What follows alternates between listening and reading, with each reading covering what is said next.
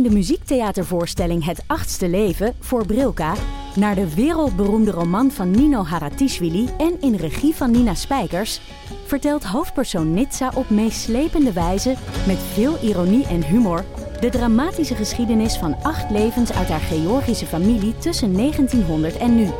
Een hartverscheurend en tegelijk troostrijk drama verteld vanuit het perspectief van vrouwen uit verschillende generaties. Waarbij het publiek meegenomen wordt op een emotionele, visuele en muzikale reis door de 20ste eeuw.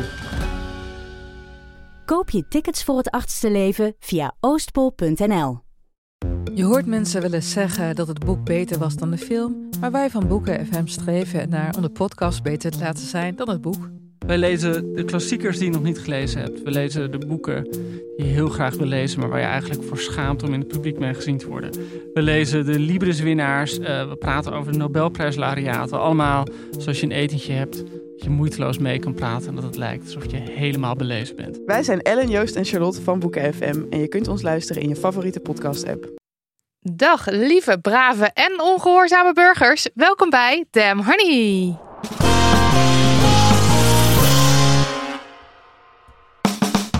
De podcast over shit waar je als vrouw van deze tijd mee moet dealen. Mijn naam is Marilotte. En ik ben Nidia. En dit is aflevering 136. Ja, het is weer een de ja, de nee aflevering. Ja. De ja of de nee. Precies. Nee, de ja en de nee aflevering. Ja, niet of. Yes en no. Wat gebeurde er de afgelopen tijd op feministisch vlak waarvan wij dachten dat is gewoon Kut. kut. Ja, kunnen we het nou wel nog zei, ik Jij werd op je vingers getikt. Oh laatst. ja, ik werd op mijn vingers getikt. Ik eh, hield een lezing in Veenendaal. Met je goede gedrag, jij helemaal naar Veenendaal ik voor daar lezing. helemaal heen. en eh, ik was ook net bezig. En een mevrouw op de eerste rij stak haar vinger op. En ik zei, ja mevrouw, stel uw vraag maar. En zei ze, ik vind het heel erg vervelend dat je de hele tijd kut zegt. Ja, En toen zei ik... het is niet de eerste die dit tegen ons zegt of Zeker tegen jou niet. zegt. Nee, we hebben zelfs een keer een brief besproken hierover. Ja. eh, waarin wij daarover gefilosofeerd hebben. Waarna wij daarover gefilosofeerd hebben. En tot de conclusie kwamen dat wij niet gaan stoppen met kut zeggen. Eh, dus eh, luister dat vooral terug als je onze redeneringen wil weten. Ik zei in Veenendaal tegen de mevrouw. Want ik dacht, ja, pick your battles.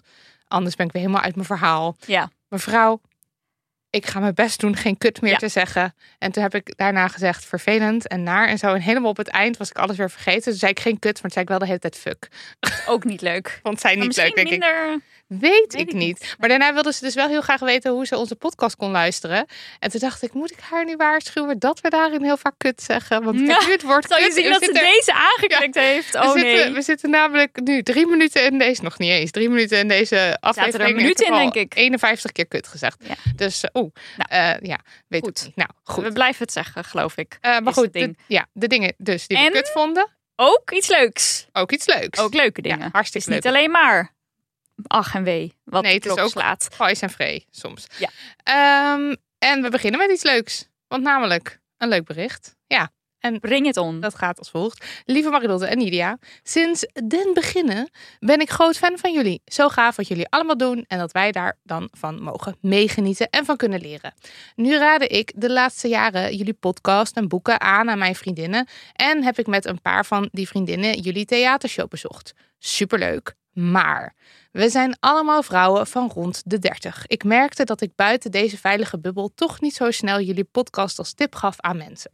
Afgelopen week was er bij ons thuis een schilder, Jeroen, een man van rond de 40. Hij is heel vriendelijk en hij had al eens laten vallen dat hij groot fan is van Sylvana Simons. Ik heb een prima gevoel bij hem. Toen hij mij een podcast hoorde luisteren, niet die van jullie toevallig, vroeg hij welke podcast ik luister, nog meer luisterde en of ik nog tips had. Toen heb ik jullie podcast aangeraden. Op vrijdag zat ik op de bank en dacht ik: hé, hey, ik hoor de stem van Marilotte. Dem Hè, maar niet hoor nog ik aan? daar Marilotte kut zeggen? Gaat Dem maar niet nog aan? Ik mijn telefoon zoeken, maar die was stil. Toen volgde ik het geluid en wat wil? Jeroen stond op het balkon te luisteren naar de laatste aflevering van Damn Honey. nou, Hij zei dat hij groot fan was en al meerdere afleveringen had geluisterd in het weekend.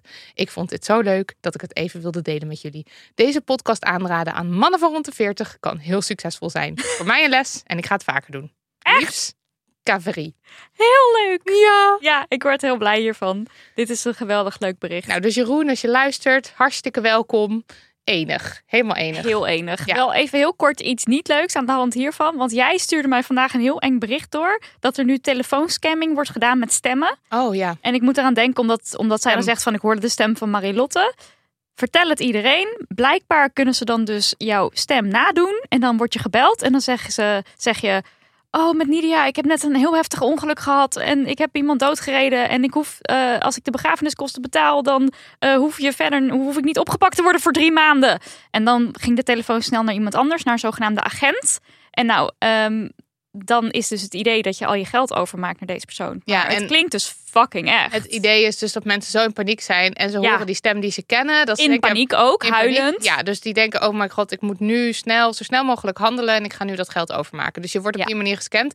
Eh, ik heb er op Twitter zag ik er laatst een stuk over. Volgens mij was er een soort eh, onderzoeksprogramma of zo, waarin dus ook een ethical hacker, een ethisch hacker, die ging eh, voordoen hoe makkelijk het was. En toen ging ze dus van de eh, toen ging ze een collega van de presentator gingen ze zeg maar scammen. Ja. En toen ha- had dus de hacker met de stem van de presentator gebeld naar de collega van de presentator. Om, en dan zo even heel casual van, eh, kun je me trouwens nog even dat en dat en dat overmaken? Want dat heb ik nog niet gekregen. En dat heeft die collega toen ook snel gedaan, omdat hij ook dacht, ja waarom?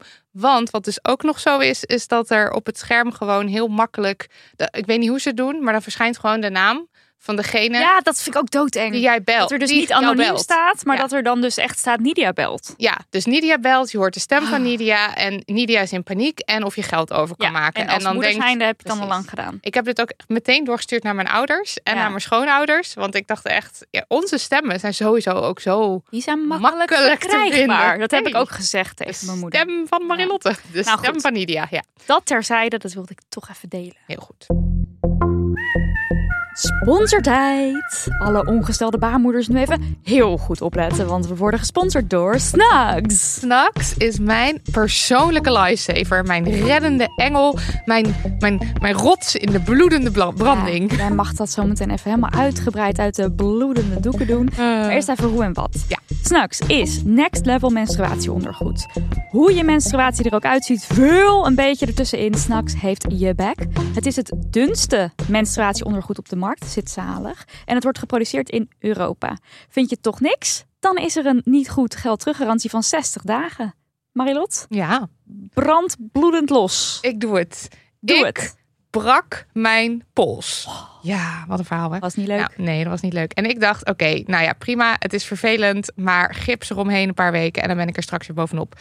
Maar ik was, me de, ik was dus heel erg ongesteld toen dit gebeurde. Ja. En weet je wat dus niet kan? En, en je brak de pols waarmee je, Ja, waarmee je, ik brak. schrijft en doet en menstruatiecups zou kunnen inbrengen en alles. Tampons, ja. Want weet je wat dus niet kan met een gebroken pols? Menstruatiecups inbrengen, tampons inbrengen. Precies. Ja, ik stond daar onder de douche en het lukte gewoon niet. Ik kreeg hem er gewoon niet in. Eh, het deed de pijn. Dus ehm, enter Snugs. Ja, De engel, de godste lifesaver. Ehm Snux heeft mij zelfs door mijn zwaarste menstruatiedagen heen gesleept de afgelopen keer. En dat is een vuurproef. ja, want jij bent een bloedend, bloedend, bloedend, bloedend mens. Ik ben een bloedend, bloedend mens. En ik moest van de wachtruimte van de huisarts naar de wachtruimte van het ziekenhuis. En dan moet je dus en wachten en ik moest fietsen en ik moest... blablabla. Ja. En ik ben daar gewoon helemaal stressvrij doorheen gekomen. Door Snux. En Niet doorgelekt, niks? Niet doorgelekt. Die, die onderbroeken lekken niet. Er waren geen geurtjes. En ik weet dus nu ook heel zeker dat er heel veel bloed in kan. Wat een geweldig goed verhaal. I know. Maar echt, Ja, en dit is dus gewoon echt waar. dit is echt gebeurd. Echt gebeurd. Eh, heel leuk. Wij mogen met korting strooien. Dat is toch wel mijn favoriete ding om te doen in het Ja, leven. vooral als ik zo fan Eh, ben. Naast het patriarchaat slopen uiteraard. Oh ja. Eh, ga naar snacks.com en gebruik de code DAMHONEY20 met 2.0 voor 20% korting. Ja, en Snug schrijf je dus met S-N-U-G-G-S. Maar check anders eerst even de beschrijving van deze podcast, want daar vind je de info ook. Snacks. Snacks.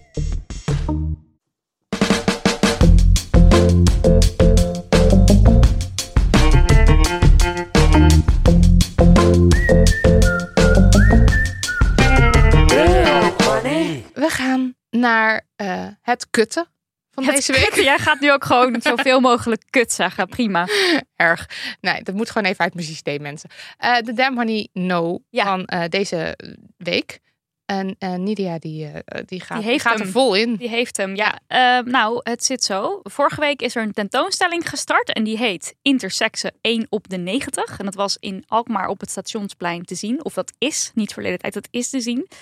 Eh, in de tentoonstelling zijn portretten en interviews opgenomen van 21 intersexe personen. En dan kan je dus over hen, eh, zien, eh, over hen lezen en hun foto's zien.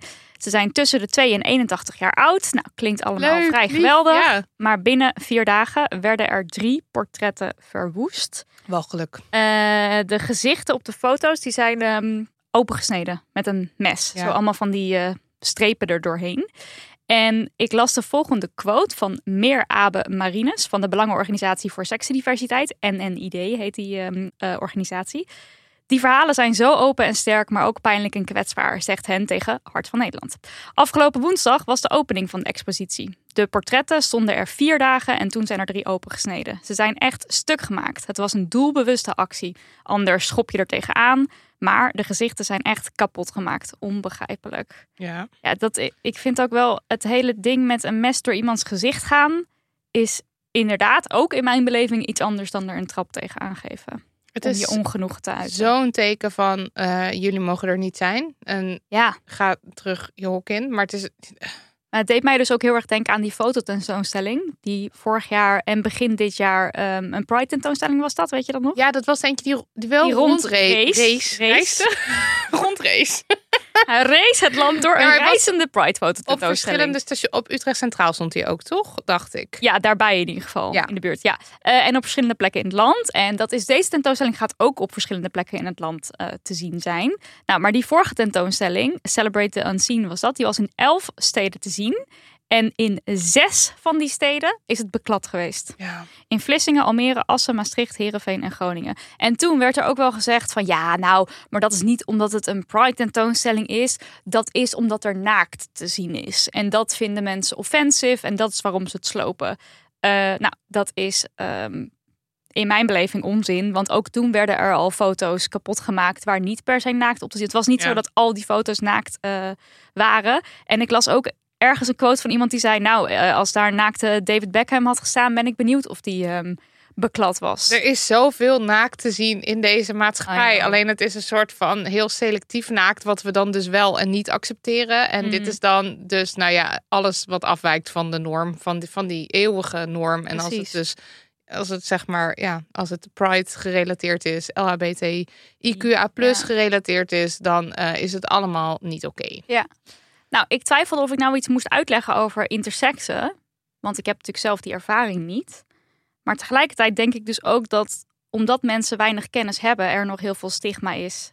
Pestgedrag, discriminatie. Ja, dat denk ik ook. Dus daarom dacht ik, ik ga het dan toch maar ja, eh, k- kort er even iets over vertellen. En dan eh, met de belofte dat er iemand natuurlijk nog gewoon een keer aan moet schuiven. Ja, want ook, die, ook die, dat onderwerp staat gewoon al lang op onze lijst. De- We gaan, maar goed, ja, weet je, eindeloze lijst. Maar zeker, dat is absoluut een goed onderwerp. Nou, intersexe personen die hebben een lichaam dat niet past in het maatschappelijk beeld dat wij hebben van man en vrouw. En eh, dat hebben we dus met z'n allen bedacht. Hè? Zo van dit, dit en dit, die biologische kenmerken is man. Dit, dit en dit en dit is Vrouw. vrouw, is een Ja. vrouwenlichaam. Maar intersexe personen die hebben dus kenmerken van allebei. Ehm, het is niet zo dat je dus kunt zeggen...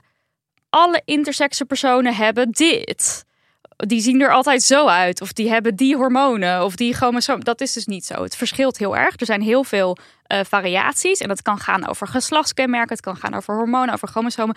Dus ehm, het is gewoon een, een breed scala aan allerhande variaties. Maar het is ook gewoon, intersex mensen zijn zo'n mooi voorbeeld van dat, dat zeg maar mensen soort schaals, glijdende Ja, schaal zijn. Ja, en dat Ja. is toch, dat is dus zo, eigenlijk zo mooi eraan. Dat je dus, je hebt dat, dat beeld van wat dan een vrouw moet zijn. En aan de andere kant dan blijkbaar dat beeld van wat een man is. Of waar, af en dan zit er dus 100 miljoen oneindig veel dingen 100 tussen. miljoen oneindig is inderdaad precies het aantal intersexe variaties ooit gevonden. Nee, Ja. ik geloof iets van 30. Maar ehm, het is wel een spectrum Maar inderdaad. ja, je kan zeggen 30, maar misschien is dat, Ja, zijn geen er wel idee. 31, geen idee. Geen idee. Eh, maar wat ik wil zeggen, dit is dus, dit is de natuur. Dit Ja. is wat het is. Het is normaal. En het gaat dus ook om 1 op de 90 mensen. Zo heet die tentoonstelling dus ook, hè, in seks 1 op de 90. Ehm, dus het is ook geen zeldzaamheid of, of dit komt nooit voor. Dit is heel raar als dit. Dat is allemaal niet aan de hand. Dat komt gewoon heel vaak voor. Maar tegelijkertijd hoor je mensen wel dingen zeggen als: ja, je hebt gewoon een mannenlichaam en je hebt gewoon vrouwenlichamen. En de mannen zijn mannen en vrouwen zijn vrouwen. Dat is biologie, punt. Ja. Dat zijn dingen die je hoort. Ook vooral rondom eh, transgender mensen. Dat is dan een soort argument om te laten zien van het is allemaal onzin. Eh, de, het is de biologie, je hebt mannen en vrouwen. Ja. Maar dat is helemaal niet waar. Het is onzin. Maar het is ook, want eh, ik vind 1 op de 90 is trouwens meer dan ik dacht. Ja. Dat is best een, best een hoog aantal. Ehm, tegelijkertijd doet het er natuurlijk ook niet toe, want al waren het er drie. Die zijn Nee, dat is ook zo. Maar, Maar mensen is- spreken er heel vaak over als een zeldzaamheid. precies. Alsof Ook het omdat een het kleine dus heel erg is. geheim gehouden wordt. Ja. Dat dit dus bestaat. Ja. Maar het is, het is ook goed om wel de cijfers te kennen, omdat je dan weet dat het over een grote groep gaat. En dat het dus geen zeldzaamheid is. Nee. Dat is op zich. Ja, ik, ik weet dus nooit of het nou een argument is of niet, zeg maar. Omdat natuurlijk, al was het er, waren het er drie, dan nog zouden, zouden mensen. Nou, de bekendheid mag natuurlijk wel. Als iets vaker voorkomt, is het logischer dat we er bekend mee zijn. meer Dus als ja. drie mensen in Nederland een heftige, ernstige eh, ziekte hebben die wij met z'n allen niet kennen, is dat logischer. Ja. En, en, maar trouwens, dit is ook belangrijk, want nu geef ik een voorbeeld van een ziekte. Maar dit is dus geen ziekte. Nee, het is En het gewoon is ook een geen aandoening. Het nee, is een precies. variatie. Het is een variatie. Ja. Ehm, en dat biologisch geslacht is dus een spectrum met oneindig veel variaties. Dat heb ik ook nog een keer gezegd. Dat is Ja. heel belangrijk om te onthouden. nou, het ding is alleen dat ondanks dat het dus heel eh, divers is allemaal, dat onze culturele blik op seksen is super beperkt. En dat zie je echt terug in religie. Dat zie je terug in wetten. ehm, identiteitspapieren tot heel lang ook eh, in Nederland. Hè? Ja. Man of vrouw. Ja. eh, sporten. kleedkamers. gender reveals. Zeg maar het idee is gewoon heel erg gaande hier in Nederland. Je hebt mannen en vrouwen. Punt. We hebben twee geslachten. Punt. Hokjes, we houden van hokjes. Ja, maar ook alsof het een soort ja, natuurwet is, snap Ja. je? En dat frustreert mij er heel erg aan. Maar van- dit is ook waar mensen gebruiken de woorden, dat is nou eenmaal zo. Gewoon Ja. heel vaak als het gaat over mannen en vrouwen.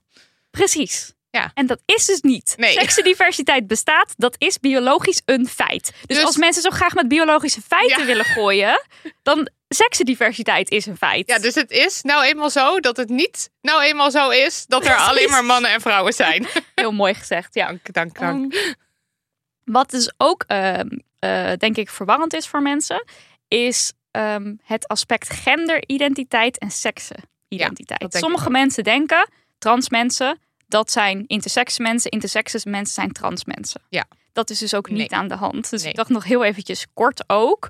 Je hebt seksen, biologisch geslacht, biologische kenmerken over het lijf. Eh, en dan heb je dus, als je dat even een soort heel sec wil indelen, terwijl het dus eigenlijk een spectrum is, maar goed, eh, man, vrouw, intersexen, Ja. zou je kunnen zeggen. Dat is je seksen. En dan heb je gender. En gender, dat gaat dus veel meer om innerlijke beleving. Dus jouw biologische kenmerken, die kunnen allemaal wel schreeuwen, man, man, man, omdat we ooit bedacht hebben, dat is dan een man. Eh, terwijl je in werkelijkheid een vrouw bent. En dat is jouw innerlijke beleving. En dat je denkt, ja, daar word ik heel Dat is mijn, dat is wie ik ben. Dat Ja. is waar ik gelukkig van word. Ehm, en je hebt, je hebt dan dus in gender heb je dus niet drie, maar veel meer categorieën. De- je hebt een non-binair, agender, genderfluïde, fluïde, bigender, eh man, vrouw. Je hebt gewoon heel veel verschillende opties. Maar En- dit is ook omdat mensen natuurlijk, ze maken ook hun eigen opties en hun eigen Ja. etiketten. Het is niet zo van iemand heeft ooit, voorgeschreven, er zijn 30 genderidentiteiten waar je uit kan kiezen of nee, zo. precies. Het is gewoon wat goed voelt voor iemand, wat goed past bij iemand. En de ene noemt zichzelf queer en de ander lesbisch en de ander lesbisch queer. Ja, maar nu ga je het dus weer over Oh, seksualiteit sorry, sorry, sorry. hebben. Ja, is seksualiteit. Ja, de ene noemt zichzelf queer en de andere bigender. En dat, is, dat zijn allemaal eh excuus. Ja, excuus. nee, maakt niet uit. Maar Ja. dat is denk ik ook belangrijk. Want Ja. dat is dus nog een derde. Ja. Mensen gooien het gewoon vaak op één hoop. En Ja. ik snap ook wel dat jij dat nu niet op die manier bedoelde hoor. Maar gewoon even een leuk voorbeeld Ja. ervan. Eh, maar heel even nog over die seksendiversiteit. Man, vrouw, intersex. Het zou dus kunnen dat we daar later nog veel meer woorden voor gaan krijgen. Omdat de taal gewoon nog niet echt ontwikkeld is. Dus net zoals dat non-binair voor heel veel mensen een nieuw woord is. En dat ze denken, holy shit, maar Ja. dat, is wat, dat is precies wat ik ook heb of Ja, voel of ja. hoe je het wil zeggen.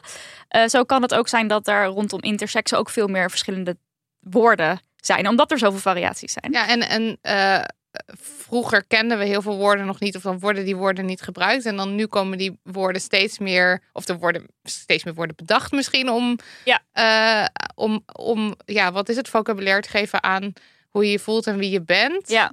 En je ervaringen. En dat is dus niet per se een trend. Dat is gewoon heel goed en Ja. natuurlijk en menselijk om te doen. Dat je Ja. gewoon woorden geeft aan ervaringen. Ja, en dat het ook prettig is dat je dan weet van, oh, die mensen die hebben ook dat woord gekozen en dat zijn dan mijn mensen. Ja, precies. Ja, en maar het is niet de bedoeling dat wij dan die labeltjes ook op mensen gaan plakken, maar dat mogen voor zich spreken. Nou, dat weet dus niet of dat voor zich... dat wij dat vinden. Ja, dat wij dat vinden. Maar ik weet dus niet of dat voor zich spreekt voor, voor mensen. Want, nou ja. Nou ja, goed, oké, je hebt ook nog seksualiteit, maar ehm, nog heel even over eh seksen, eh, seksen en over gender. Als sekser, persoon ben je dus niet een soort van, oh, die is dus non-binair. Want dat zou je Nee, kunnen denken. van, oh, je hebt mannelijke, vrouwelijke kenmerken, dan ben je dus non-binair. Nee. Nee. want non-binair is dus weer juist gender. Ja. Dus als intersexe, heel veel intersexe personen, die zijn man, die zijn vrouw. Ja. En eh, natuurlijk zullen er ook intersexe mensen zijn die zeggen ik ben non-binair. eh, of weer een heel ander woord. Of die zeggen ik, eh, ik heb helemaal niks met man, vrouw. eh, ik ben intersexe. Maar voor andere mensen is dat hele ik ben intersexe ook helemaal niet iets. Zo van ik wil helemaal niet dat het een identiteit is. Nee, Het is een lichamelijk iets, punt. Zeg ja, maar. en ik ga daar verder ook niet een woord aan geven wat mijn, wat mijn identiteit bepaalt. Nee, precies. Ja. Ja. dus dat verschilt ook heel erg per persoon. Eh, en in de tentoonstelling ter voorbeeld zit dus bijvoorbeeld Kevin. En hij voelt zich 100% man. Maar er is ook bijvoorbeeld Samantha. En die zit ook in de tentoonstelling. En die omarmt zowel het mannelijke als vrouwelijke in zichzelf. Dus voor, voor anyone, voor ieder intersexe persoon, een eigen eh, ervaring, een eigen verhaal, eh, eigen dingen. En, en ik kan me voorstellen dat dit in de loop der tijd gewoon zich ook enorm ontwikkeld heeft. Omdat vroeger artsen nog wel eens de neiging hadden om bij een... Nou, dat zou je nog verbazen. Dat gaat niet alleen over vroeger. Dat gaat er ook over nu nog. Je het over, bedoel je operaties? Ja, Nee, dat is nog steeds aan de hand. nu nog... st- oh.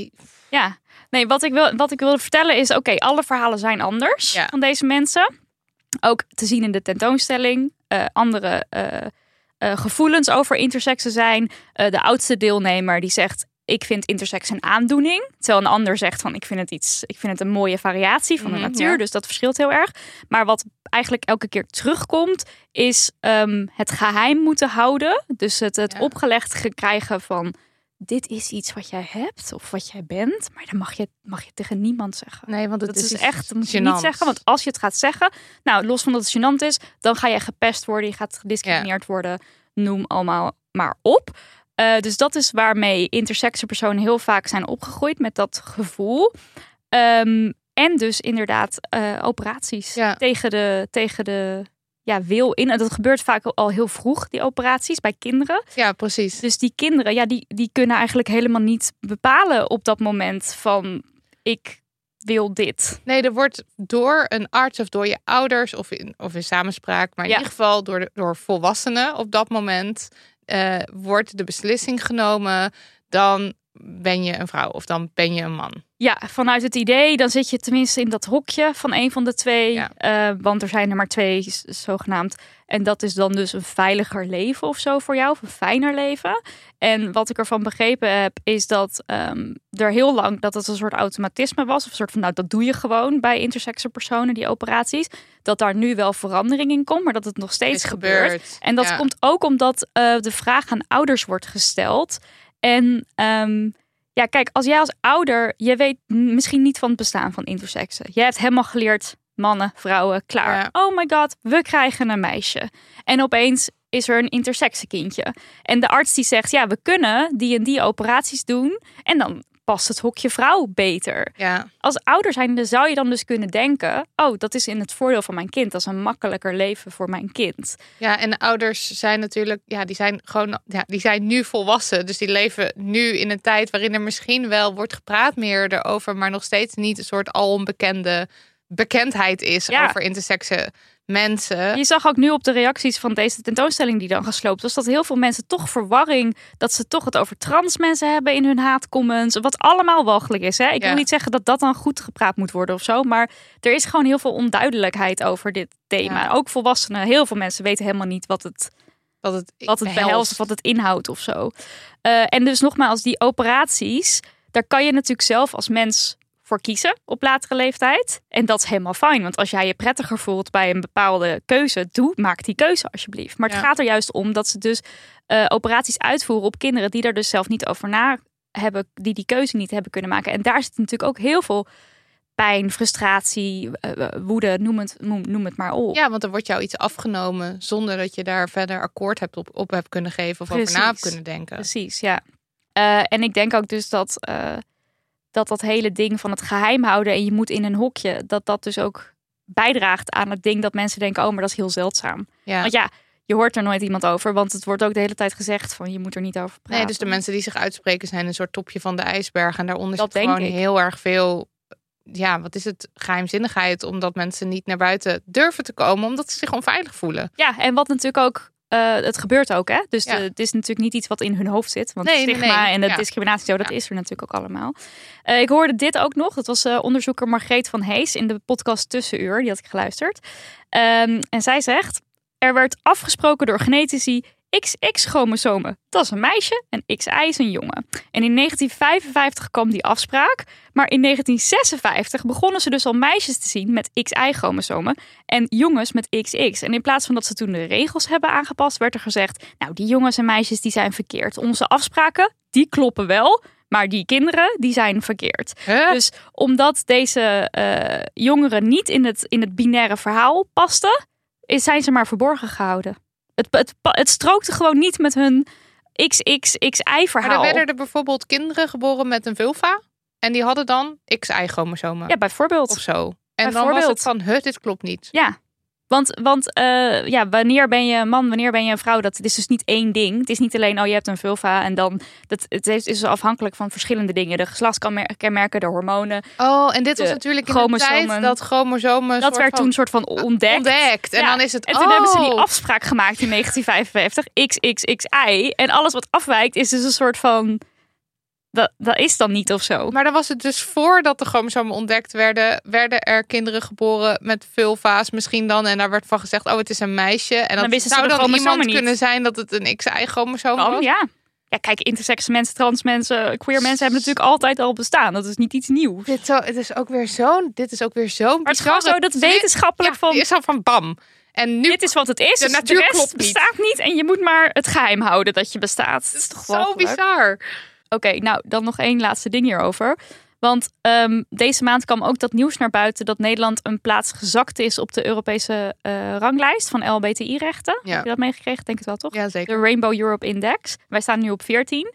En eh, die lijst die wordt samengesteld aan de hand van eh, de aanwezigheid van wet en regelgeving. Dus het gaat niet zozeer over geweld tegen bijvoorbeeld queer mensen.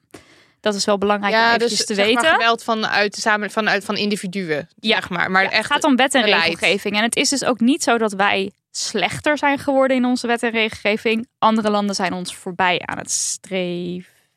Ja, dat zeg jij heel goed. Dus eh, het is niet dat onze rechten achteruit gaan. Maar wat ik dus daarover las, is dat Nederland het, la zo laag, eh, dat, dat Nederland het laagst scoort op het gebied van beleid voor intersexe personen. En dat, komt de- dus mede vanwege die niet noodzakelijke operaties bij intersexe kinderen. Dat, dat is bijvoorbeeld een ding van wet en regelgeving. Wat in Nederland dus nog steeds niet goed geregeld Oh. maar in is. andere landen is dat dan dus langzaam beter geregeld Ja. aan het worden. Ja, dus dan gebeurt het op een leeftijd dat het kind daar wel, of kind of misschien volwassene, daar zelf iets over kan zeggen. En nu gebeurt dat dus nog heel vaak op het moment dat kinderen daar niet zelf een goede beslissing over kunnen nemen. Hmm, En dat leidt dus tot psychische problemen. Dat kan daartoe Wat? leiden. echt zoveel sens maakt. Eh, ja, nou, dus, dus dat is gewoon kut. En er moet meer aandacht naartoe. Maar ga naar die tentoonstelling. Ja, Toch? en die speelt, die speelt, Die loopt. die draait, die, loopt. Die is dus nog in Alkmaar. Maar die gaat door dit jaar heen. Dus dat moet je het over lange tijdspannen hebben we het dan. Naar Utrecht, Eindhoven, Tilburg, Lelystad, Rotterdam en Gouda. Oh, Dus ga gaat dat zien. zien. Ja, het geeft het wat liefde. En zet ook even, weet ik veel, als je er berichtgeving over, ziet, zet er eventjes wat liefs leuks onder. Ja. En al, al zijn het eh, hartjes. Het is gewoon, eh, ja, ik, mo- ik moet nu ook weer met de, omdat, omdat dan die eh, tentoonstelling zo wordt aangevallen, ook weer denk, nou, ik wil het nog heel even hebben over Veenendaal. Want daar Ja, hadden joh, ze- jij en Veenendaal, dat is nu zo. Ja, wij zijn dit nu, Veenendaal en ik. Ja, omdat het, de, ik, ik sprak daar dus op de Pride Saturday. En het was de aller, aller, allereerste keer dat ze Pride hielden. Heel goed. En dat was geweldig. En ik, we kwamen daar, ik wist gewoon helemaal niet wat ik moest verwachten. Want ik dacht, ja, ik ken Veenendaal alleen maar van Veenendaal de klomp... waar mijn trein af en toe langs komt, zeg maar. Dus ik kwam daar voor het eerst. Eh, en die biep is dus enig. En er stonden steentjes en dingetjes. En gewoon de queervlag wapperde trots. En eh, er was een, eh een hartstopper eh tekenworkshop Dan heb geweest. jou, Nou, met jouw ik- grote liefde hartstopper. Eventjes, 1 augustus begint het nieuwe seizoen. Een kleine side note. Hold your... Hold, hold your Tits. tits. Al je tits. Ehm, en eh, er waren steentjes en het was gewoon leuk. En die lezing, wat een heerlijke groep. En iedereen die was gewoon zo lekker eh, verhalen aan het delen. En het was heel open. Maar het was dus de allereerste Pride Saturday ooit. En Ja. ze vonden het bij die piep dus heel spannend. En er waren dus inderdaad ook best wel wat haatreacties gekomen. Dus eh, ook dat is voor mij gewoon weer zo'n bevestiging van... Ik weet wel dat we er nog lang niet zijn. Maar het is gewoon zo intens omdat dan in, op zo'n kleine schaal dan ook zo mee te maken. Van er zijn Ja. inderdaad mensen die het dus nodig vinden van in dit, in dit dorp van God. De Heer Jezus kan dit niet. Jullie zijn tuig. Dat zijn gewoon. Dat gebeurt gewoon. Dit Ja. gebeurt gewoon. Ja. En nou, dan nu ook weer met zo'n intersexe personen tentoonstelling. En dat dan die hoofden gewoon worden doorge eh, ja. Eigenlijk. Ja, het is heel Het zijn hele agressieve. Een hate crime. Ja, Ik heb ook nog even iets heel anders. is Een het leuk? andere noot. Is het leuk? En dan dacht ik even publieksparticipatie. Voor de luisteraar thuis. ja. Ik heb een quizvraag. Kun jij, luisteraar, op een medische tekening van het vrouwelijk geslachtsorgaan in vol vertrouwen de nubis aanwijzen? Denk er maar even over na. Dus dat je meteen denkt, ja natuurlijk weet ik dat. Daar, daar en daar. Ja. Oké, nou. Als je ja hebt gezegd, dan ben je dus niet de enige. Want bij een onderzoek in het Verenigd Koninkrijk kregen mensen deze vraag. En 45% van de mannen die zei, ja natuurlijk kan ik dat. En 31% van de vrouwen zei, ja, ik kan dat ook. Maar de nubis bestaat helemaal niet. Oh my god. Ik moest zo hard lachen toen ik bedacht. het las. Ja, wat, wat dacht jij toen Nou. je deze vraag las? Ik, Kun je de nubis aanwijzen? ik las het en ik dacht... Er stond trouwens een plaatje bij van een vulva. Dus eh, weet je wel, met, de- en dat ik dacht, ook ik moet dat nu hier gaan aanwijzen. Ja. En ik las het woord nubus. En toen, en toen dacht ik, oh my god, ken ik nou een onderdeel niet van de vulva hier? En toen was ik dus in mijn hoofd al soort van bezig met excuses bedenken waarom ik dat dan niet kende Ja, of wist. En ik was ook in het al Latijn. Ja, zoiets. En ik was ook al aan het bedenken van, is het dan misschien, is dat misschien dan een puntje van de klit of zo? Dat Ja. het dan, dan die naam is. Dus ik was dan een soort van eh, het- half, half bezig met excuses bedenken waarom ik dat dan niet wist. Ehm, maar ja, je kon het dus ook helemaal niet weten. Wat dacht jij toen je het voor het eerst las? Oh, ik dacht, ja, nee, ik weet niet wat dat De is. nubis, de nubis. Ja, en toen ging ik het meteen lezen. Het is niet dat ik er heel lang over na heb gedacht. Maar eh, dit was een onderzoekje dat werd gedaan eh, vanwege een eh, boek dat verscheen rondom seksualiteit, denk De ik. Weet ik eigenlijk niet. En er waren allerhande vragen. Want het was bijvoorbeeld ook de vraag... eh, kan jij op een, ehm, eh, bij het vrouwelijk geslachtsorgaan de glansklit eh, vol vertrouwen aanwijzen? Oh ja. En kan je bij de mannelijke geslachtsorganen de testes vol vertrouwen aanwijzen. Dus het was niet alleen die nubisvraag. Het waren allemaal verschillende vragen. En eigenlijk eh, ja, liet dat onderzoek dus zien van ja, mensen die weten het ook niet echt helemaal. Het was een trick question. Het was een trick question. Al, zeg ik, al denk ik ook ergens. Dit laat misschien toch ook wel zien dat mensen niet dom gevonden willen worden. Dus het zegt misschien niet alleen maar iets over anatomische kennis. Ja, dat mensen gewoon zeggen, ja, dat kan ik. En Ja, dat je want- dan hoopt ze- dat je jezelf eruit lult als Ja. iemand anders dan die nubis aanwijst. En Ja. zegt, ik wist dat ook. Ik wist het heus wel hoor. wist dat wel. Maar wat dan eigenlijk nog een beetje extra no was, was dat dus de Quest, die had een foto geplaatst, of een plaatje geplaatst van een vulva. En dan dus erbij gezet van, eh, kun je een aanwijzen? En dan was het in een tekstje uitgelegd van, ja, want dan bij de vagina, dan kunnen mensen dat niet eh, aanwijzen. En toen gingen natuurlijk allemaal mensen zeggen van, eh, Quest, je weet het zelf ook niet. Want je laat nu een plaatje van een vulva zien en je praat over een vagina. En toen ging de Quest reageren met, dat weten wij. Maar we konden geen beeld van een vagina vinden.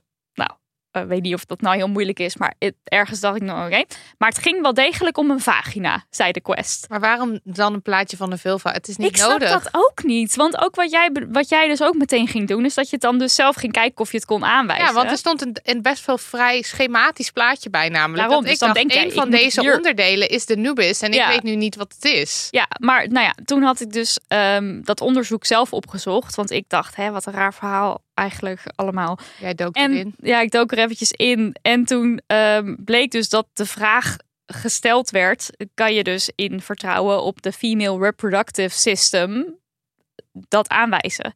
Dus er staat helemaal nergens vagina. Het was eerder een soort, eh, we gaan nu de straat op, we duwen iemand een microfoon onder Ja, gewoon een, die zit gewoon thuis een test te maken Ja. op je computertje. Maar en dan is de vraag: in tekst, kan jij dat op een medische tekening van het vrouwelijk reproductieve systeem aanwijzen? zonder dat hier een medische tekening per se Nee, is. nee, die tekening die is er dus Nee, helemaal dus niet. dit gaat echt over, weet je wat het is? En toen dacht ik dus, oh, de Quest heeft daar dus reproductive system, heeft gewoon in hun hoofd meteen bedacht, dan moet het de vagina zijn. Terwijl de reproductive system of het Huge. geslachtsorgaan is nog gaan. binnen- en buitenkant. Ja. Dus dat is dus dan eigenlijk ook wel. Ik bedoel, oké, je had nog een soort van jezelf gered met eh we zelf veel van ja, maar het ging eigenlijk om een vagina. Maar zelfs dat klopt eigenlijk niet. Nee. Want we weten helemaal niet of het een vulva of vagina was. Het ging gewoon over het algemeen geslachtsorgaan. Misschien aan de binnenkant, misschien aan de buitenkant. We don't know. Nee, we don't know. Dus Mooi. nou, dat wilde ik. Quest do better. Nou. Sponsortijd. En onze sponsor vandaag is Air Up. Up. Ja. Eén keer up hoor. Air up gewoon. Air up. Air up, up, up. Up, up, Air Up. Ja. Air Up. Een vrij magisch concept in mijn ogen. Ja. Eh, want het is namelijk een waterfles waar je dus eh, doodnormaal kraanwater in doet. Ordinair kraanwater. Gewoon ordinair kraanwater. Ja. Maar je klikt er dan een zogenaamde eh pod op. Pod op. En die pod geeft eh, geur af. Waardoor je, je water dan opeens smaak krijgt zonder dat er dus een smaakje in zit. Amazing. Ja, het is amazing. Sorry, ik ben helemaal gefascineerd. Ja, ik, ik ben dus dit, dit concept van geur. Ja. Het concept geur heb ik geleerd toen ik in de koffiewereld werkte. Dat geur heel belangrijk is voor je smaak. Conceptgeur. Ja, nee, maar dat het echt extreem belangrijk is voor je smaak. Dus dat je veel meer Ja. kan eh, ruiken eigenlijk dan dat je alleen qua mond qua, kan waarnemen. Eh, en dan heb ik dus een leuke test. Die dring ik ook altijd iedereen op als er een basilicumplant in mijn buurt is. Dan zeg ik, knijp je neus dicht, eet dit blaadje basilicum en kijk wat er gebeurt. Je proeft niks. Nee, dit En weet ja, ik heb het van- jou ook wel eens opgedrongen. Nee, maar ik, bedoel, ik weet het ook van toen ik met corona mijn, eh, mijn geur kwijt was. Ja. En mijn smaak, maar mijn smaak kwam langzaam terug en mijn geur was nog weg. Basilicum duurde echt heel lang. Ja, je geur is gewoon fucking belangrijk. En op het moment dat je dus dat blaadje in je mond hebt, je proeft niks met je neus en dan doe je hem open. En opeens zo bam, Bam. basilicum. Ja. Ja. nou, de geurmagie, hè, waar Nidia het dus nu over heeft, Mhm. die speelt dus ook hier bij Air Up. Ehm, je klikt die geur op je fles en zonder dat je dus suiker of smaak of toevoegingen of weet ik wat aan je water, je ordinaire kraanwater toevoegt, heb je die geur. En eh, dan zijn er dus meer dan 25 eh geurpods waar je uit kunt kiezen. Doe, doe eens wat. Noem eens Oké, ehm, het is echt zeggen het ze. ze hebben het. Eh, limoen, perzik, iced tea, lavendel, limonade, vlierbloesem, Oeh. komkommer, cherry cola. Ik ben erg enthousiast over deze Ik- eh Ik variaties. ben intrigued door de lavendellimonade. Ik, ik denk eigenlijk, dit, gaat dit mijn redding zijn? Ja, ik zie wel mogelijkheden eerlijk gezegd. Ja, dit, dat weet de reguliere luisteraar niet, maar ik heb een hydratatieprobleem. Ja. Dat heb ik wel eens verteld in de bonusaflevering, maar nu mag dan de reguliere luisteraar het ook wel weten. Ik, ik, ik, ik heb een hekel aan drinken. Ik weet niet wat het is. Misschien dat we er in de loop van de sponsorsegmenten nog dat ik daar meer over kan uitweiden, maar ik, het lukt me gewoon niet. Eh, en ik drink dus soms maar drie glazen per dag. Maar je hebt niet de hekel toch? Als je het naast je hebt staan, drink ik heb er ook, maar dat is wel, het is te lang verhaal. Ga Oké, ik wel. Nou ja, maakt niet uit. het is helemaal niet handig voor je algehele gemoed als je drie glazen per dag drinkt. Nee. Dus ik ben heel benieuwd of Air Up mij gaat redden. Nou, ik heb dus een beetje hetzelfde. En eh, sinds ik weet dat jij soms dagen op drie glazen water eh, leeft, ben jij mij ook de hele tijd aan het hydra shamen. Eh, namelijk, je bent Hydra loving is het het. is de hele tijd, heb je al gedronken? Jij hebt vandaag weer niks gedronken. Ik heb jou niks zien drinken vandaag. Nou, we zitten de hele dag op elkaars lip, dus dan krijg je dat. Nou goed. Anyway, met de komst van Air Up in ons leven neem ik aan dat dit eigenlijk eh, alleen nog maar erger wordt. Ik heb er zin in.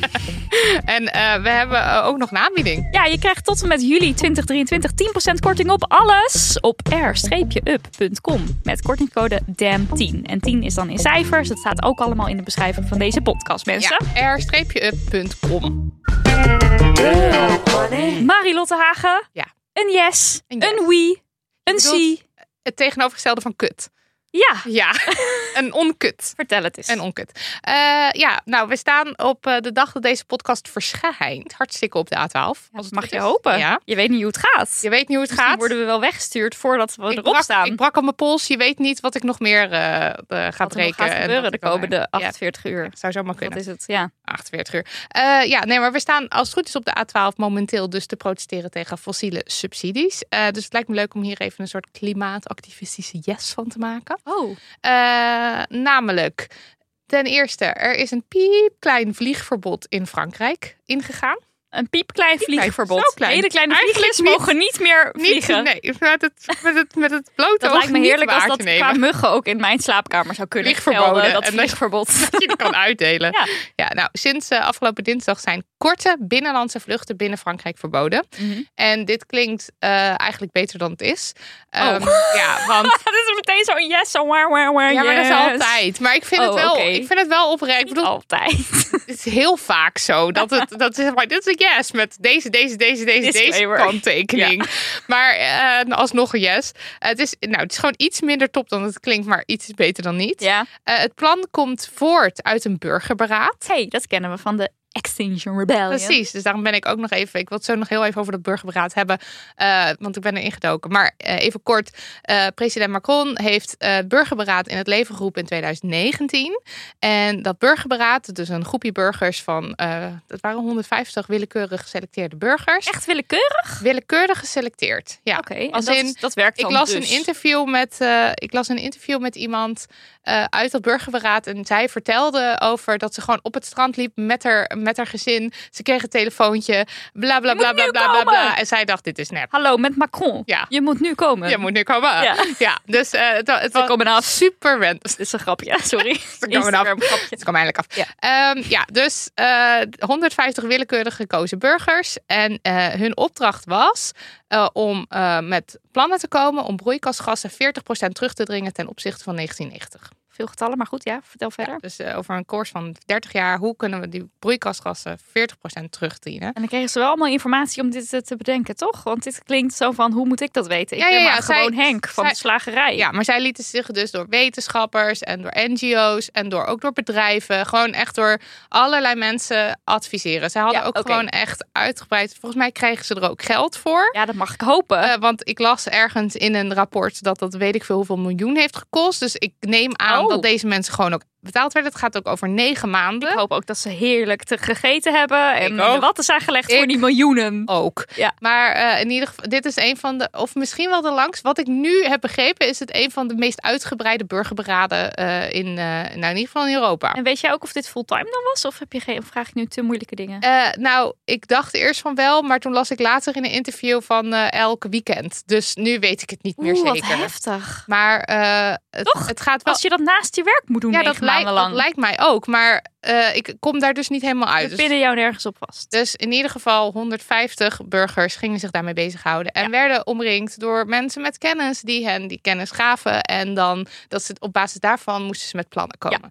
En zij kwamen met 149 plannen.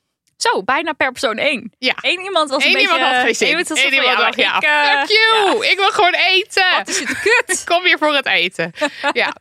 Ehm, dus, nou, een van die plannen was dus om eh, binnenlandse vluchten uit te bannen Ja, op trajecten die binnen vier uur met de trein zijn af te leggen. vier uur met de trein. Ja, oké. Dus als jij van, eh, van eh, Londen naar Lyon kan binnen vier uur.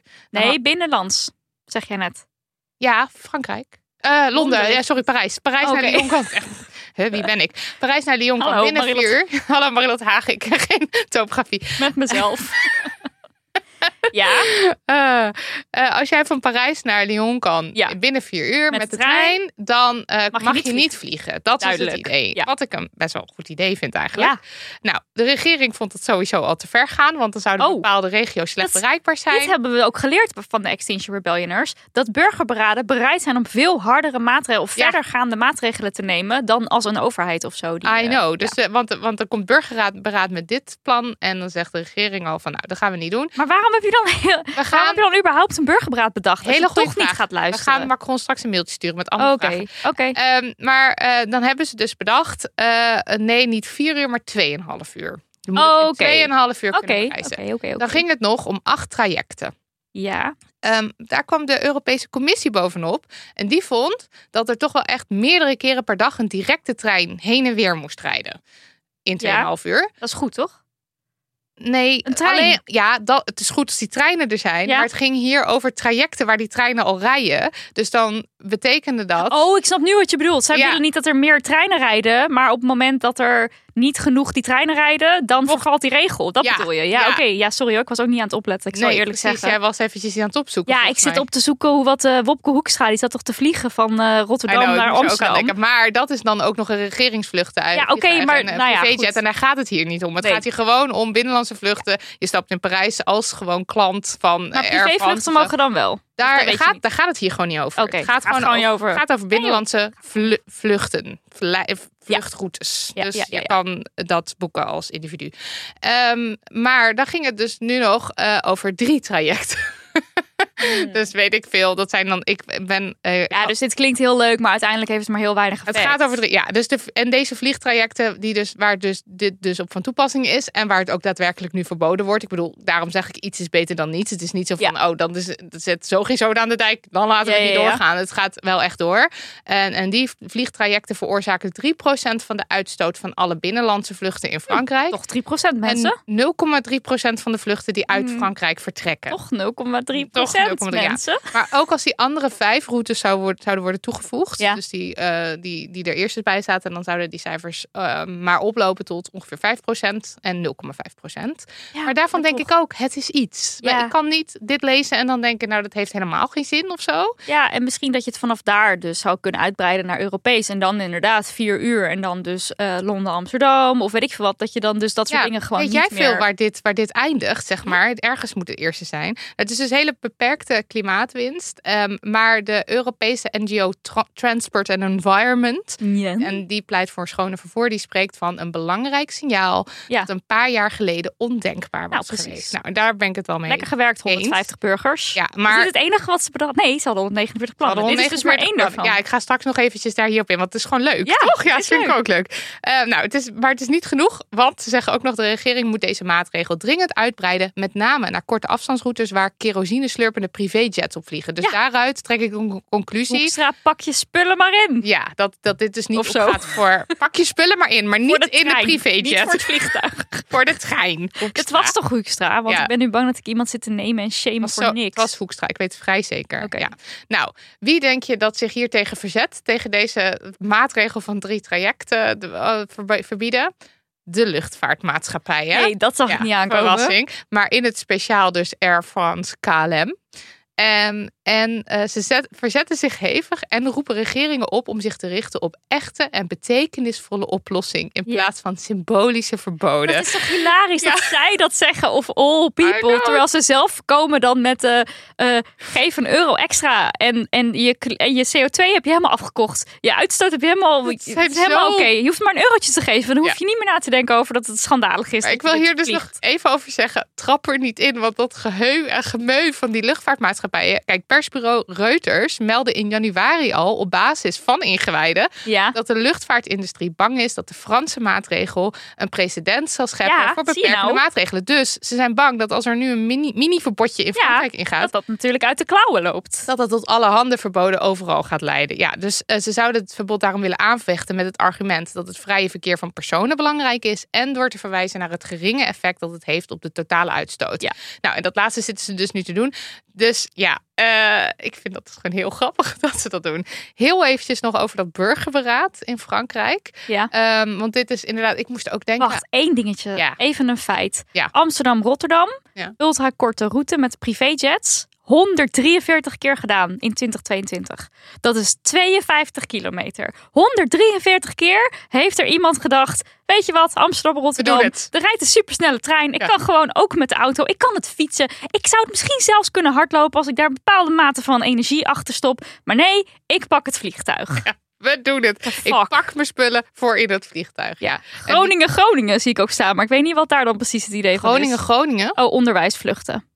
Door de jet van TU Delft. Nou goed, ik ga er niks verder over Nee, zeggen. want door met, maar eh. Door met het burgerberaad van Frankrijk. Ja. want dit is ook. Ik moest ook denken aan, eh, aan de aflevering met de klimaatrebellen eh, Amber en Renske, die het hadden over een burgerberaad en wat het dan dus behelst. Ik kende het toen ook echt helemaal niet. Nee, ik ook opeens niet. Maar dan... opeens lees ik hierover Ja. en denk ik, hé, hey, Frankrijk heeft dat gedaan. Nou, in 2019 dus. Dit was net na de heftigste tijd van de gele hesjes Mhm. en de protesten. Mhm. Die daar, want daar werden, waren mensen vooral, voornamelijk eh, aan het protesteren omdat de, ehm, de brandstofprijzen hoog werden. En zeg maar, die maatregelen die troffen eigenlijk de armste mensen in plaats van de bedrijven. Ja. En eh, er was, dat was ook het jaar, 2018 was het jaar van die hevige bosbranden in Frankrijk. Oh ja, oké. Dus zeg maar, vanuit daar was een soort crisis. Mhm. En toen ehm, heeft eh, een soort ja, gelegenheidsformatie aan wetenschappers en activisten een open brief geschreven aan de president. Met het idee voor een burgerparlement als Ja. uitweg een crisis. En eh, daarop heeft Macron dus a- eh, aangekondigd: goed, dan komt er een burgerberaad voor het klimaat. Wat ik heel leuk vind. En eh, toen werd er dus uit willekeurig getrokken telefoonnummers een selectie gemaakt in Frankrijk. Die eh, de, eh, de boel moest weerspiegelen qua verdeling in leeftijd, onderwijs, woonplaats, gender, weet ik het. En maar dat snap ik dus eerlijk gezegd niet als je het willekeurig trekt. Hey, maar blijkbaar werkt ook niet, dat dan maar het dus. zal Kan kunnen. een wiskundig iemand hier iets over zeggen? Alsnog ga ik er gewoon vanuit Als je dat het klopt. 150 random telefoonnummers uit een pot trekt, kan je ervan uitgaan dat het inderdaad 150 random mensen zijn en niet toevalligerwijs allemaal mensen. Moeten sowieso mensen zijn met een telefoonnummer. Daar ga je eigenlijk al. Ja, misschien. Ik heb geen Oké, ja, ja. Even los daarvan. Ja. Want hier weet ik de, Nee, de details niet hoef jij ook niet iets op te. Bedankt. De Dit kunnen we ook inderdaad aan Macron zelf vragen als we dat mailtje Dat doen we. sturen. Ja. Ja. nou, 150 mensen en hun opdracht was bedenken hoe het land de uitstoot van broeikasgassen in 2030 met minstens 40% kon verminderen. Ja, weer al die cijfers. Op een manier, Ja. op een manier die sociaal rechtvaardig is. Ja, ja, ja. Dus ja. daar moesten ze over nadenken. En dus om zich zo goed mogelijk te, eh, te informeren, werden ze dus omringd door allemaal kenners. Zoals werkgeversorganisaties, bestuursvoorzitters van grote bedrijven, wetenschappers, NGO, weet ik het. Gewoon zeg maar een soort verdeling daarvan. Gezellige types. En eh, daaruit kwamen 149 plannen. En die plannen die gingen van het verlagen van de maximumsnelheid tot het beperken van binnenlandse vluchten. ja. En eh, Macron heeft beloofd om die voorstellen voor te leggen aan het parlement. eh, of anders in een referendum te laten beoordelen. Maar hij trok al wel drie jokers. Hij wilde drie dingen sowieso niet doen. Van de 149? Van de 149. Hij wilde de snelheidsverlaging niet doen. Ja. Sowieso al niet. Ja. Hij wilde ehm, een, de inleiding van de grondwet niet aanpassen. En toen ging ik eventjes opzoeken wat, die dan, wat dat dan zou zijn. Die inleiding van de Ja. grondwet. En eh, dat, dat gaat zo. De republiek beschermt Ja. in plaats van het door eh, de, het burgerberaad voorgestelde garandeert het milieu en de biodiversiteit en neemt Oké, maatregelen. dus wacht, even duidelijk. De burgerberaad wilde dat er kwam te staan gegarandeerd. ja, en, En er het staat nu er staat beschermd. de republiek beschermt de republiek beschermt het milieu en de biodiversiteit en neemt maatregelen ten behoeve van de klimaatopwarming. Dat staat er nu. ja, ja. En het zou moeten worden: de republiek garandeert het milieu en de biodiversiteit dat en dus niet. bindt de strijd aan met de klimaatopwarming. En dat wilde hij dus ook niet. Nee. Dus dat wilde, dat wilde hij niet doen. En hij wilde ook niet dat eh, ehm, de plannen bekostigd werden door ehm, dividendbelasting. En dividendbelasting is dus een belasting die. Zeg maar, bedrijven maken winst. Mhm. En die winst betalen ze deels uit aan hun aandeelhouders. Ja. ja en dan daar betalen over dat bedrag wat ze uitbetalen. Daar, eh, als je daar belasting over betaalt, heet dat dividendbelasting. Ja. En daaruit wilden, die dus, wilden ze dus die plannen bekostigen. Ja, Dus eigenlijk grote bedrijven zouden belast ja, ja, worden. Maar dat mag ook niet. Wilde die ook niet doen. Nee. nee. En de alle andere plannen, dan zegt hij toppie. Nee, ook niet. Nou ja, die zijn allemaal zo voorgelegd Ja. aan het Senaat. Zeg maar, die drie dingen heeft hij eruit gehaald. De rest Ja. heeft hij dan dus aan het, aan zeg maar, zonder filter heeft hij al voorgelegd. En daar ging, ging het Senaat zich over buigen. Ja. Nou, dit, dit eh, bijvoorbeeld die lange afstandsvluchten. Dit is precies zo'n soort trechter waar het door inkomt. Zeg maar, ze gooien, er, ze gooien erin Ja. eh, lange afstandsvluchten verbieden als je daar een trein hebt. Ja, ja, ja. In minder dan vier uur. En dan komt dan dus uit. Nou, 2,5 uur en heen en Max. weer elke dag. Deze Eh, twee vluchten, drie Deze drie vluchten. trajecten gaan eruit. Ja, en in 22, 21, er is een heel goed, er is een heel uitgebreid artikel in de Groene Amsterdammer verschenen in 2021. Ehm, ik zal Over dit Franse burgerberaad. over dit Franse burgerberaad, maar ook over hoe de mensen die in dit burgerberaad hebben gezeten het, he- het hebben ervaren Oh, en hoe, of ze zich gezien en gehoord voelden. Spoiler alert, nee. Nee. Ehm, want in 2021 werd er een klimaatwet gepresenteerd. Eh, en de burgerraadberaadsleden die zijn dus echt vet ontevreden. Want hun plannen zijn gewoon zwaar, Ja, zwaar, dan- zwaar, zwaar, zwaar natuurlijk ook negen maanden lang. Heb je elke week Ja. gewoon gewerkt en in, weet ik veel wat allemaal gedaan. En in je weekend zat je dan ook nog eens daar, eh, weet ik veel wat te doen. Ja. En je kreeg nauwelijks te eten, heb ik begrepen. Nee, nauwelijks, nauwelijks. Er was geen geld voor. Er was geen geld voor. En vervolgens doen ze er niks mee. Ik zou ook pissig zijn, maar ik snap ook echt oprecht niet waarom je dan een burgerberaad zou willen. Als je toch niet van plan was er ook maar iets mee te gaan doen. Nou, en een van die leden die zegt dus, Claire Morcant heet ze. En ze zegt, we hebben een inkijkje gekregen in de politieke machinerie. En zelf ervaren hoe tegenstand werkt. Ja. Sommige bedrijven behandelden ons echt als kinderen. Dat inzicht motiveert om juist tegenwi- tegenwicht te blijven bieden. Macron heeft zijn eigen verzet op touw gezet. Hij heeft 150 activisten gecreëerd die nu Ah. inzien dat we moeten ingrijpen tegen klimaatverandering. Zodra je dat weet, is het extra onbegrijpelijk dat er zo weinig gebeurt. En Ja, deze mensen, al deze mensen... van Houten ook de hele Ja, tijd. Maar de, Mijn ogen zijn geopend. Ik Ja. kan niet meer niks doen. Want Nee. ik weet het nu en ik kan gewoon niet. En deze mensen hebben natuurlijk negen maanden lang te horen gekregen hoe fucked up de staat van de wereld is. Ondanks dat ze ook werden geadviseerd door Ah. bedrijven. En, het Ja, is en nu willen hebben ze deze, actie. Ja, en ze willen actie. En ze zijn dus inderdaad bereid. Want als ik het zo las, hebben ze gewoon best wel, eh, best wel maatregelen genomen. Waarvan je denkt, eh, waarvan een politicus zou zeggen: Nou, dan word ik niet populair mee. Nee, precies. Dus dat is gewoon heel En interessant. dit is ook precies wat Extinction Rebellion zei toen ze bij ons te gast waren. Van een van de eisen van XR is wees eerlijk, geef de juiste informatie. Want je merkt nu ook weer, als de mensen de juiste informatie hebben, dan kunnen ze bijna niet anders dan activist Ja, en worden. dan doen en ze zolang gewoon- je het niet weet en gewoon lekker je ogen dicht doet of je Ja. oren dicht doet, dan hoef je er niet zo over na te denken. En dan kan het gewoon allemaal lekker bestaan. Ja. Ja, dus op het moment dat je burgergoed inlicht, doen ze wat juist is.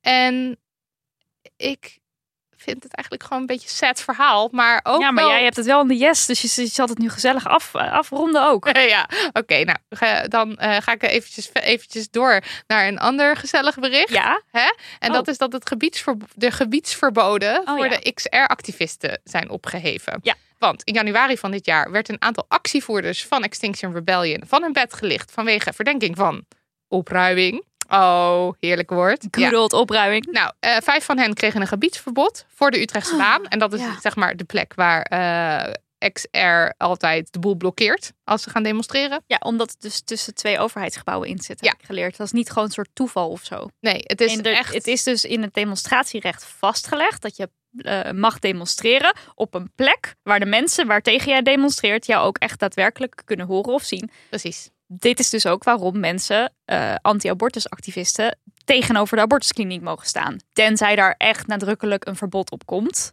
Dus dan moet de burgemeester daar echt een soort no-zone van maken. Maar in principe mag dat dus. Ja. En dit is dus ook waarom XR daar gaat staan voor de Ja. mensen die dat nog niet wisten. En ik het- wist dat dus niet. Ik dacht, niet. zij vonden dat gewoon een goede plek. Ja, en het is dus je recht. Je Ja. mag dit doen. En je doet dus niet iets wat illegaal is. Want ik dacht tot voor kort, ehm, demonstreren mag, maar niet daar. Maar dat mag ook daar. Ja. En dat vind ik ja, ook goed. Maar goed, Ja. er hebben dus mensen een verbod gekregen, gebiedsverbod Ja. daarvoor. Dus die konden niet meedoen in januari. Die konden ook niet meedoen in maart. Eh, en in april werd de boel eh, verlengd. Toen kregen ze nog 90 dagen een gebiedsverbod. En die Ook verlenging... onhandig als daar gewoon een hele leuke ijsko-man zit. Mag je er ook niet heen? Inderdaad, je Ja, mag er gewoon zeg maar niet gewoon komen. Heel handig om een goed. gebiedsverbod ja, ja, ja. Ehm, en eh, nou, dat, dat verbod werd dus verlengd met 90 dagen. Maar de rechter heeft deze week gezegd: eh, dat, gaan, dat gaan we niet doen. Dus opgeheven. Want de OM zegt: de blokkade is gevaarlijk en ontwrichtend. En de rechter zegt: verlenging van de maatregel is buitenproportioneel. Het beperkt de vrijheid van activisten. Kan niet. Het protest is vreedzaam. En bovendien, de maatregel is niet effectief. Want alsnog komen er duizenden mensen naar Ja, de demo. Dus het gaat gewoon nergens over. Eh, dus als het goed is, tenminste als zij dat van plan zijn om erbij te zijn, dan zijn ze erbij. Want ze worden niet meer door. Burgemeester, van de burgemeester mag het niet, hè? Nee, er is een brief Er is een brief? Ja. Het mag niet. Nee. Ik ben heel benieuwd Ik ben ons zo staat. benieuwd. Maar jij stuurde gisteren ook allemaal berichten over. Want de vorige keer.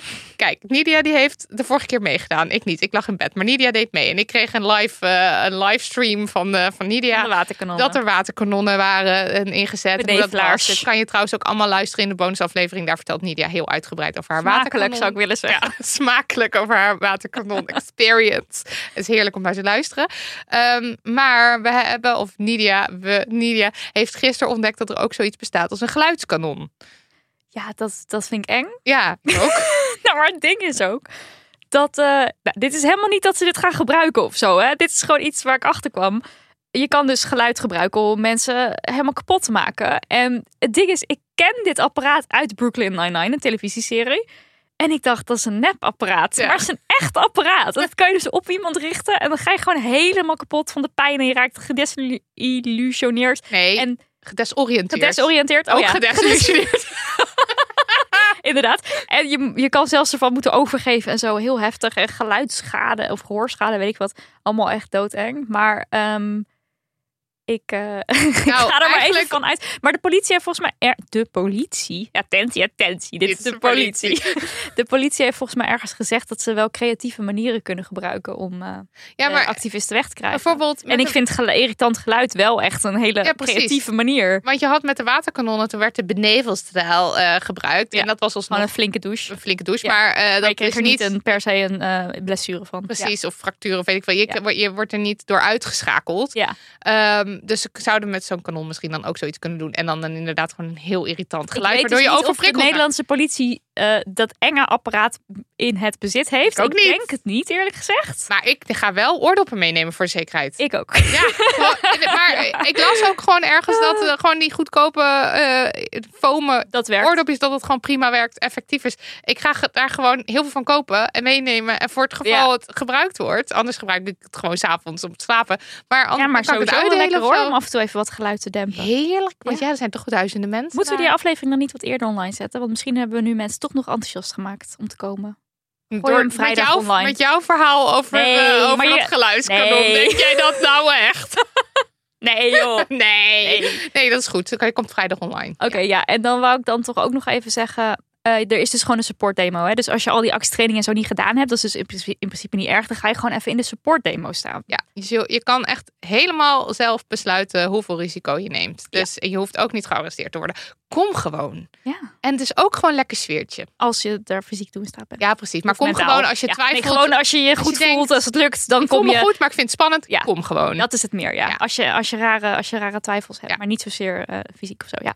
Oké. En verder wil ik gewoon nog heel eventjes Zal benoemen. je zien dat we helemaal niet op die A12 bereiken. Het is grappig om dat nu dan dit te bespreken. En dan, Oh ja, we gaan, maar hoe gaat het dan zijn, weet misschien wel? volgende week eventjes een soort eh, Kunnen we een bonus, bonus. update? Ja, precies. Nou, sowieso wil ik heel eventjes nog aandacht. eh, Nog meer? Heel, Oh. eh, Gewoon over de activisten die zich zo lekker hebben laten horen de laatste tijd. Namelijk in Londen werd de Shell aandeelhoudersvergadering verstoord. In Rome hebben activisten de beroemde Trevi-fontein zwart gekleurd door houtkool in te gooien. En eh, de Rabobank is door Milieudefensie en BN'ers zoals Caries van Houten aangesproken op eh, een desa- desastreus klimaatbeleid. Want ze investeren in bedrijven die helemaal goed, niet goed zijn voor de wereld. En ik zat te denken aan dat ik een half jaar geleden hadden wij gewoon onze, ons eerste gesprek over soepgooiers en mensen die zich vastlijmden. En dat ik nog zo zat van ja, ik weet het niet hoor. Aanstellers. Ja, het lijkt ook gewoon af van de boodschap. Ja, Maar, eh, Maar dat nu zijn we helemaal pro-burgerlijke ongehoorzaamheid. heel erg. Ja. Ja. ik vind het geweldig. I love it. Ik snap ook ook zo niet bij jou. ik snap ook niet waarom ik daar zoveel weerstand eerst bij voelde of zo. Want Ja. ik vind het geweldig. I love alles.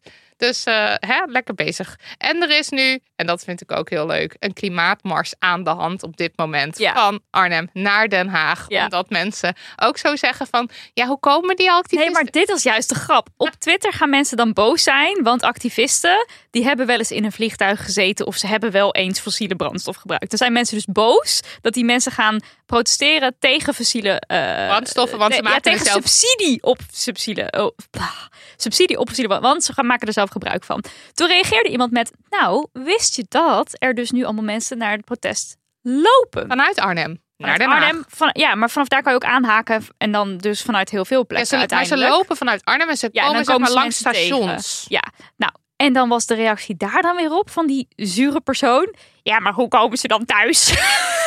Echt dat je denkt, oh mijn god, je bent zo ontzettend aan het zoeken Ah. naar activisten. Ja, dan kunnen we inderdaad beter niks doen. Dat nee, klopt, je kan ja. beter niks doen. Nou, dat waren al mijn yes. dat is wat ik wou zeggen. Deze. Dat was mijn yes. We kunnen beter niks doen. Amen. Dit was aflevering 136. De show notes vind je op demony.nl slash aflevering 136. En in de loop van de week vind je daar ook het transcript. Bedankt. Daniel van de Poppen, Lucas de Gier en Liesbeth Smit. En veel dank aan de transcripters Marleen, Marlou, Marloes, Elise, FQ, Shura, Melissa, Barbara, Joan, Fenna, Sabine, Meike, Dirk, Laura, Lisanne, Rivka, Sabine en Hanna. Ja, zoveel Knap mensen. van mij ook. Ja, heel goed van je. Maar ook heel knap voor jullie. Dankjewel voor het typen. Erg blij met jullie. Eh, wij gaan nog heel even doorkletsen. Namelijk in Je doet het er maar mee, a.k.a. de bonuspodcast van ons. En ik ga daar even uitgebreid uit de doeken doen hoe ik mijn pols heb En gebroken. welke rol ik, ges- ik ges- eh, gespeeld heb in dit verhaal. Ik was Icarus en ik werd van een ding geduwd. Nee, niet geduwd. Niet geduwd. Dit eh, kun je luisteren via petjeaf.com slash damhoney als je ons met minimaal 1 euro per maand steunt. En ik vind dat een koopje. Ik ook. Ik zit dan wel eens bij andere podcasts te kijken. Die rekenen allemaal 3 euro, 4 euro, 4,50. 5 euro, 7 euro. Ja. Dus ja, als je denkt, ik vind dat wel leuk die damhoney, steun ons. 1 Doe het. eurotje. Doe het of niet. Oeh, eng. Eeuw, sorry. Sorry mensen. Trigger. Sorry.